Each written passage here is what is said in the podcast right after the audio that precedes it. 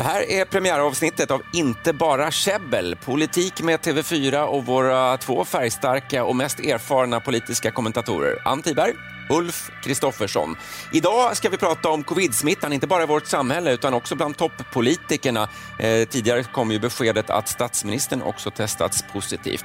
Dessutom den virala hostattacken, den ändrade talarstilen eh, och den gamla pigdebatten som fått nytt liv, men nu som ett säkerhetshot.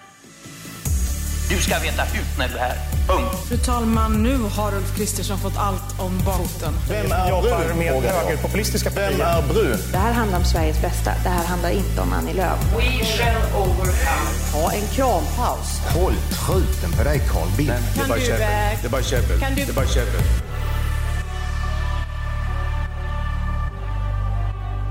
Ja, varmt välkomna in i TV4s eh, politikpoddstudio. Varför en podd om politiken? För att det är så mycket som finns att säga om politik så att det räcker inte till tiden i våra vanliga sändningar.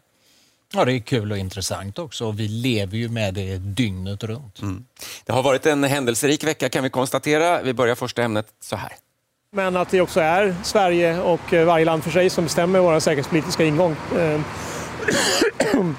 Sen är det ju eh, viktigt att vi är ett parti som inte vill gå med i NATO.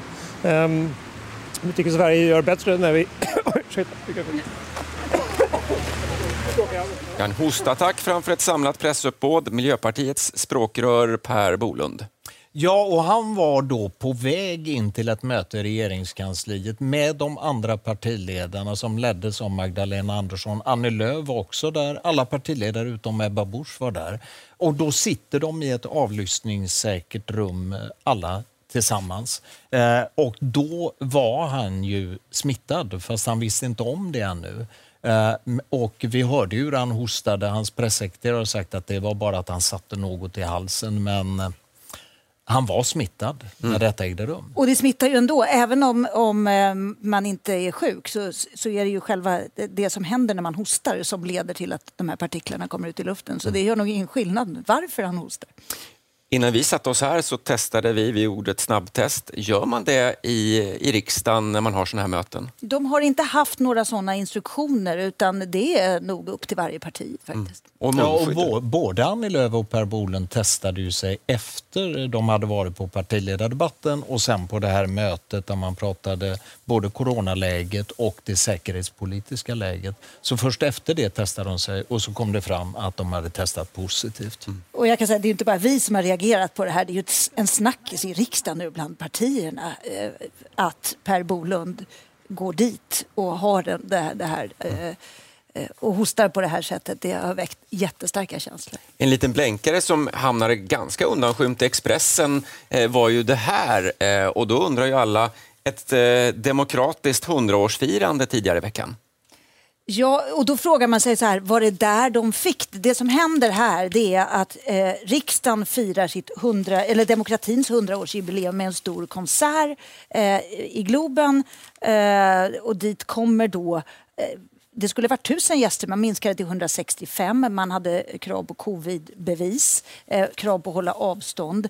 Eh, men när de kommer dit och filmas på röda mattan, då har de ju inga munskydd. Sen går de då i och för sig in och sätter sig och ska enligt min uppgiftslämnare här ha haft munskydd eh, Ja, där inne. Men vi, vi vet ju inte om eh, smittan eh, spreds vid det här tillfället någon annan gång. Men något jag reagerade på vid partiledardebatten i onsdags eh, det var ju att varsamheten och försiktigheten är så mycket lägre nu än vad den har varit tidigare under pandemin, vid tidigare smittvågor. Eh, när de är inne i kammaren och sitter och debatterar, då ska alla ha på sig munskydd. Eh, de tar bara av det när de går upp i talarstolen. Men sen ute i kammarfoajén där det är mycket mer människor samlade och det är svårare att hålla avstånd, då tar, tar de flesta av sig munskydden. Och dessutom, de flesta redaktioner har inte längre såna här mikrofonbommar. Vi För att kunna hålla det. avstånd då? Ja, Mm. Vi hade det dessbättre. Det känns ju väldigt skönt idag. Per Hermarud och jag som var där från TV4, vi hade bommar. Och då kan du ju stå på ett par meters håll och göra en intervju. Men de flesta står jättenära och gör intervjuer. Och det är klart att det det vet vi idag. Då var ju både Per Bolund och Annie Lööf smittade och stod och gjorde intervjuer på det här vanliga sättet. Så att, eh, om jag såg rätt så spritar Mm. man heller inte av eh, platsen i riksdagen mellan talarna, vilket man ju ofta gör. eh, Nej, och där har du nästa snackis i riksdagen. För att det finns ju två sådana här räcken på talarstolen. Jag vet ganska mycket om den här talarstolen vill jag säga. Jag kan också berätta att den är, är förstärkt, pansarförstärkt. Så att om det skulle bli ett skottattentat i riksdagen så kan man gömma sig bakom talarstolen. Det kan ju vara bra att veta om ni skulle råka ut för det. Men, men eh, den har ju två stycken räcken på sidan där alla, många griper tag i den där eh, räckena som om det gällde livet när de ska hålla tal eh, med svettiga händer. Och den spritades ju inte av en enda gång. Och där sitter nu folk och liksom funderar över, som var med i den här debatten, om de höll i räckena och hur hårt de höll och vad de gjorde med händerna sen. Och ja, nu eh, innan vi började sändningen så ringde jag talmannens pressekreterare då för att fråga om de planerar att skärpa de här rutinerna på något sätt. Och då skulle man haft, talmannen skulle ha haft ett möte med, med gruppledarna för partierna idag, men talmannen är då bortrest så att det mötet är flyttat till på måndag och då kommer man ju att ta upp den här diskussionen om man behöver skärpa ytterligare. För att nu är det ju, det är ju rekommendationer att, att man ska ha munskydd och hålla avstånd. Men hårdare än så är det inte och de vill inte begränsa mediers eh, arbetsmöjligheter heller. Eh, På en allvarlig not kan man ju säga också att om det var ett superspridarevent så skulle jag gissa att det var de där partiledarsamtalen ändå som var liksom det värsta tillfället. Eh, och om nu statsministern blev smittad tidigare eller då så har hon haft regeringssammanträde eh, på torsdagen. Eh, Där måste ju åtminstone några ministrar varit närvarande. Så att eh, det här är ju egentligen djupt allvarligt också. För att det, Ja. det kan ju vara starten för en, en ganska kraftig smittspridning i regeringskansli och i maktens Ja, och högsta det, och det, det allvarliga är som att de satt i samma rum där. Det var ju för att man inte bara pratade, alltså vid de här partiledarsamtalen där på onsdag kväll. Det var ju för att man inte bara pratade om corona utan man pratade om det säkerhetspolitiska läget och det här med Ryssland och Ukraina och NATO och den konflikten som ju många är väldigt oroade för. Och sådana diskussioner får man inte ha digitalt. Det var därför de hade samlats i samma rum. Och då kan man ju tänka sig, vad händer nu om hela det politiska ledarskiktet blir utslaget och måste vara i karantän? Då blir det ju väldigt svårt att samlas till såna i sådana här avlyssningssäkra rum. Hur ska man sköta det arbetet då?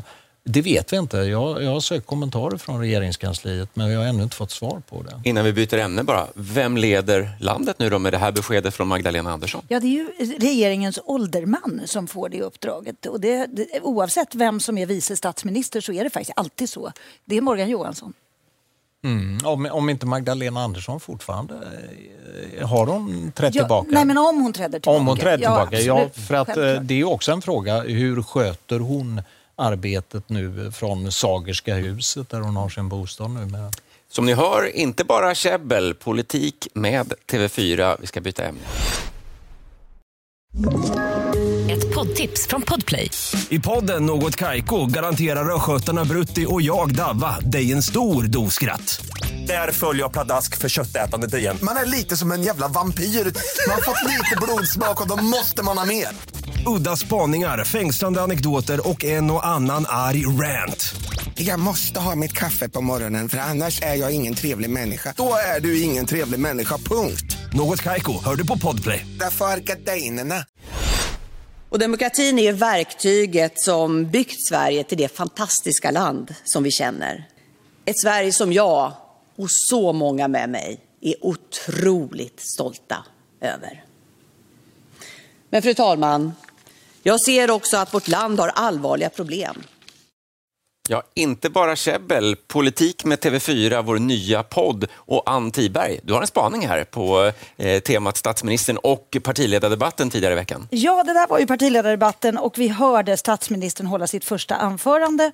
Och jag har sett henne tala många gånger och jag slås här när jag ser det här och hör det här att jag undrar om inte hon har tagit eh, lite lektioner av en skådespelare. Alltså hon har en helt ny inlevelse när hon talar som inte jag har hört förut. När hon ska säga det här positiva, då vänder hon sig först och ler så att rösten ler. Och när hon ska säga det här lite allvarliga, då tar hon en paus och så ser hon allvarlig ut. Som man verkligen ska förstå. Ja, och det känns, man kan ju tycka att sånt här är lite fyrkantigt, men jag är fascinerad av talarteknik här. Och det här, jag ser något nytt här. Är det bra då? Eh, jag tror att det är bra för eh, tal ska ju förmedla någonting. Och ett tal som förmedlar känslor är ju definitivt bättre än ett tal som läses innantill ur talarstolen eh, utan att man tittar upp, vilket kanske tidigare mer var Magdalena Anderssons signum som Ja, talar. Ja, det är möjligt. Eh, Jag är lite skeptisk där till om hon skulle ha tagit lektioner. Alltså hon är ju en väldigt erfaren debattör och eh, politiker överlag eh, och finansministern har tagit massor med debatter. Det som har hänt är ju att hon har gått in i en ny roll. Eh, att nu är hon, vad säger man, landsmoder. inte landsfar, det passar inte så bra, men landsmoder då. Eh, Statsminister och då ska hon ju framföra budskap på ett annat sätt. Eh, och då går hon in i den rollen. Men, men erfarenheten har hon med sig och hon har mycket mer energi tycker jag i sitt framträdande än, än vad Stefan Löfven hade. Han kanske borde tagit de här lektionerna när han satt på posten då, eller? Han, han har absolut inte haft den här närvaron. Men jag vill säga också att, att jag förstår vad du menar Ulf, men, men nya ledare och särskilt nya kvinnliga ledare, jag tycker vi har sett ganska många exempel på det, att när man går in i en ny roll så tar det ett tag att hitta sin röst. Det inte, finns ingen eh, automatik i att man gör rätt, utan det kan vara lite trevande. Vi såg Och- ju just Nooshi Dadgostar där, som ju faktiskt precis är den du beskriver. Hon har verkligen eh, fått en ny roll Ja. och en ny plattform. Och en ny röst alltså, man, man, också, vä- faktiskt. man växer ju med uppdraget. Mm. Att man går in i en ny roll och då kan man ju växa i den rollen. Och det är, tycker jag, vad man ser i de, båda de här exemplen. Vi kanske får enas om att vara oeniga här. jag, jag tycker att jag har hört många ledare treva när de kommer till sin nya roll. Och här trevas det inte. Sen kan vi diskutera innehållet. Jag, jag, jag tycker i så fall att det- här, de här talen hon höll på kongressen i Göteborg, när hon valdes eh, till partiledare innan hon blev statsminister. Där tycker jag, där kände man verkligen en stor förändring från att hon går från att vara finansminister och blir partiledare. Mm. Och då kanske krävdes lite lektioner. Ja, det är möjligt.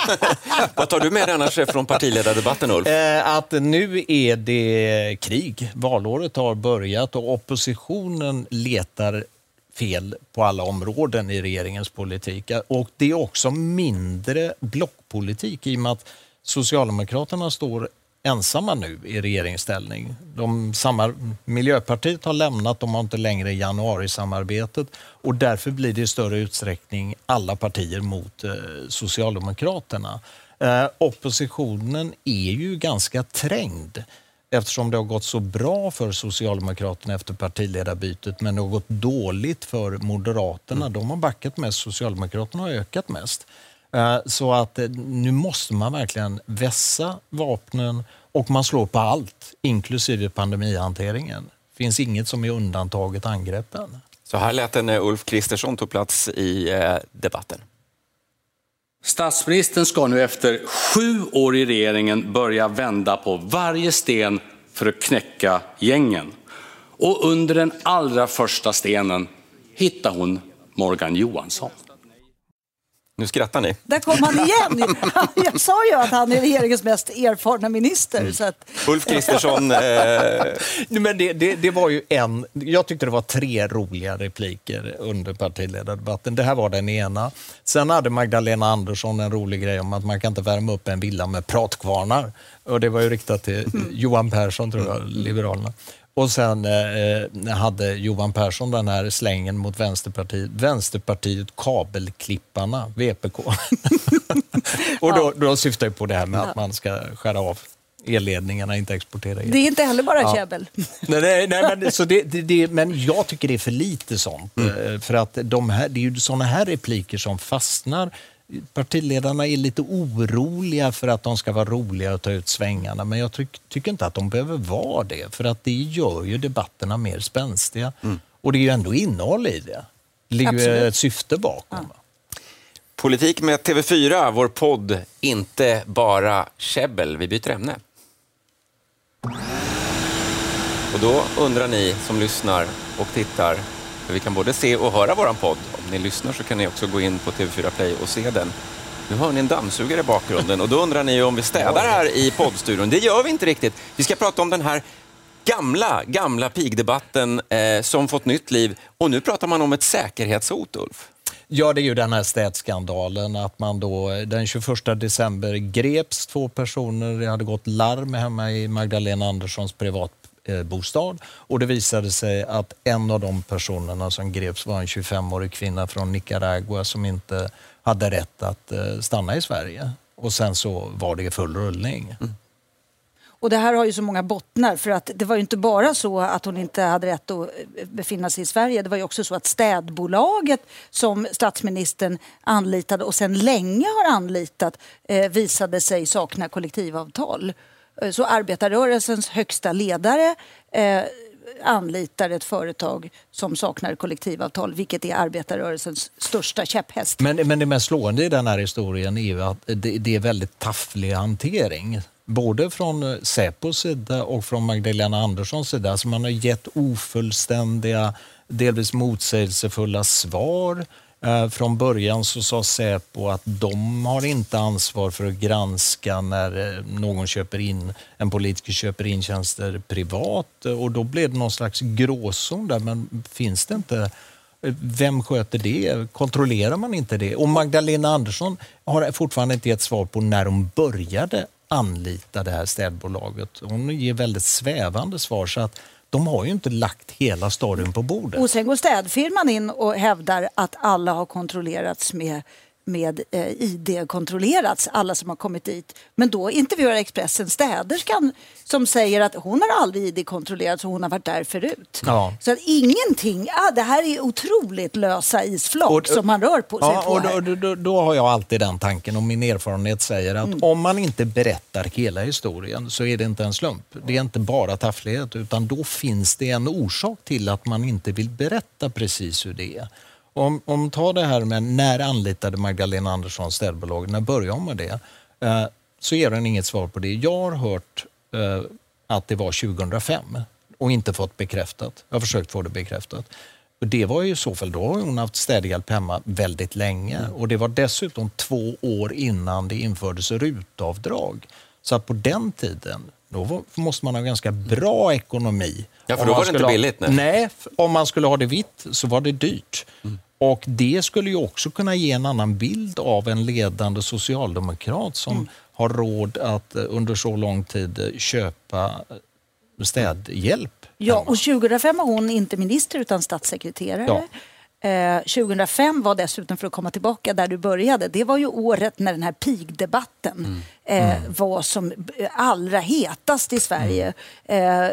Reinfeldt gick till val och Maud Olofsson, Center partiledare, de gick till val tillsammans på att mm. bilda den här alliansregeringen och en av de stora vallöftena var att man skulle skapa det här rutavdraget som sedan dess har... Det kallades har, ju pigavdrag eh, av, motståndarna. Ja. Marita Ulvskog använde väl det ordet till exempel. Mm. Transparens efterlyser du. Vem dammsuger hemma hos dig Ulf? det gör jag själv. och hos Ann då? jag får hjälp faktiskt. Du får hjälp. Ja, ja. Jag och min fru delar på den sysslan där hemma. Jag lägger alldeles för lite lite tid på det.